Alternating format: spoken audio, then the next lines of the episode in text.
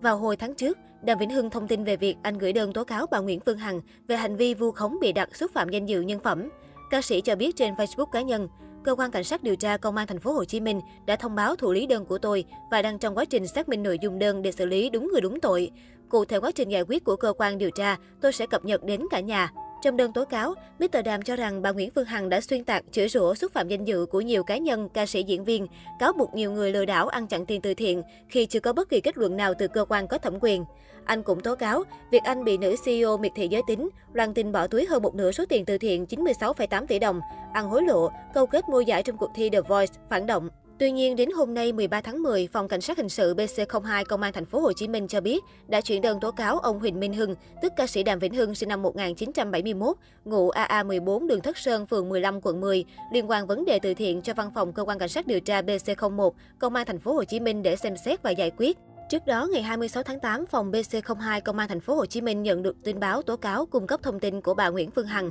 Trong đơn, bà nêu thông tin cho rằng giọng ca thành phố buồn dùng tài khoản cá nhân của mình để nhận tiền từ thiện của Mạnh Thường Quân, nhưng không tự minh bạch, không công khai, không công bố kịp thời rõ ràng chứng từ việc sử dụng nguồn tiền từ thiện để các Mạnh Thường Quân được biết. Theo bà chủ Đại Nam, hành động của ông Hoàng Nhật Việt giống như việc ngâm tiền từ thiện của Võ Nguyễn Hoài Linh, tức nghệ sĩ danh hài Hoài Linh, xâm hại đến quyền lợi chính đáng của những người ủng hộ từ thiện. Sau khi xem xét nội dung đơn, phòng BC02 Công an thành phố Hồ Chí Minh đã chuyển đơn này đến phòng BC01 Công an thành phố để xem xét và giải quyết theo quy định. Mới đây, mạng xã hội cũng đang có làn sóng chỉ trích việc mời ca sĩ Đàm Vĩnh Hưng làm giám khảo cuộc thi Miss World Việt Nam 2021. Nhà báo Lê Xuân Sơn, trưởng ban giám khảo cuộc thi đã lên tiếng về vấn đề này.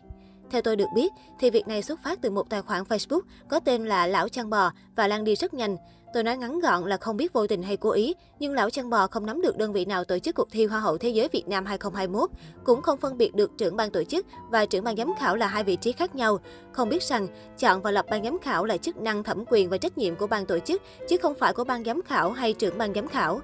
Thực tế, cuộc thi Hoa hậu Thế giới Việt Nam không phải do báo Tiền Phong tổ chức và tôi không phải là trưởng ban tổ chức cuộc thi. Đây là cuộc thi do đơn vị đối tác của chúng tôi trong cuộc thi Hoa hậu Việt Nam là công ty Sen Vàng tổ chức và người của công ty làm trưởng ban tổ chức. Và đương nhiên, ai làm giám khảo cuộc thi không phải do tôi chọn và quyết định. Tôi là người được ban tổ chức cuộc thi mời vào ban giám khảo và được đề nghị làm trưởng ban thôi, ông nói. Đánh giá về những lùm xùm từ thiện của nam ca sĩ, ông Lê Xuân Sơn cho rằng, tôi không biết hầu hết những thông tin trong đó đúng hay sai vì họ chỉ nói như vậy mà không đưa ra bằng chứng. Nếu các thông tin đó chính xác, thì ca sĩ Đàm Vĩnh Hưng phải bị các cơ quan chức năng xem xét trách nhiệm hoặc tư cách. Còn nếu các thông tin đó sai, thì có lẽ anh Hưng nên xem xét kiện người tung ra nó. Về phía mình, tôi cũng đang nhờ xác minh những thông tin đó.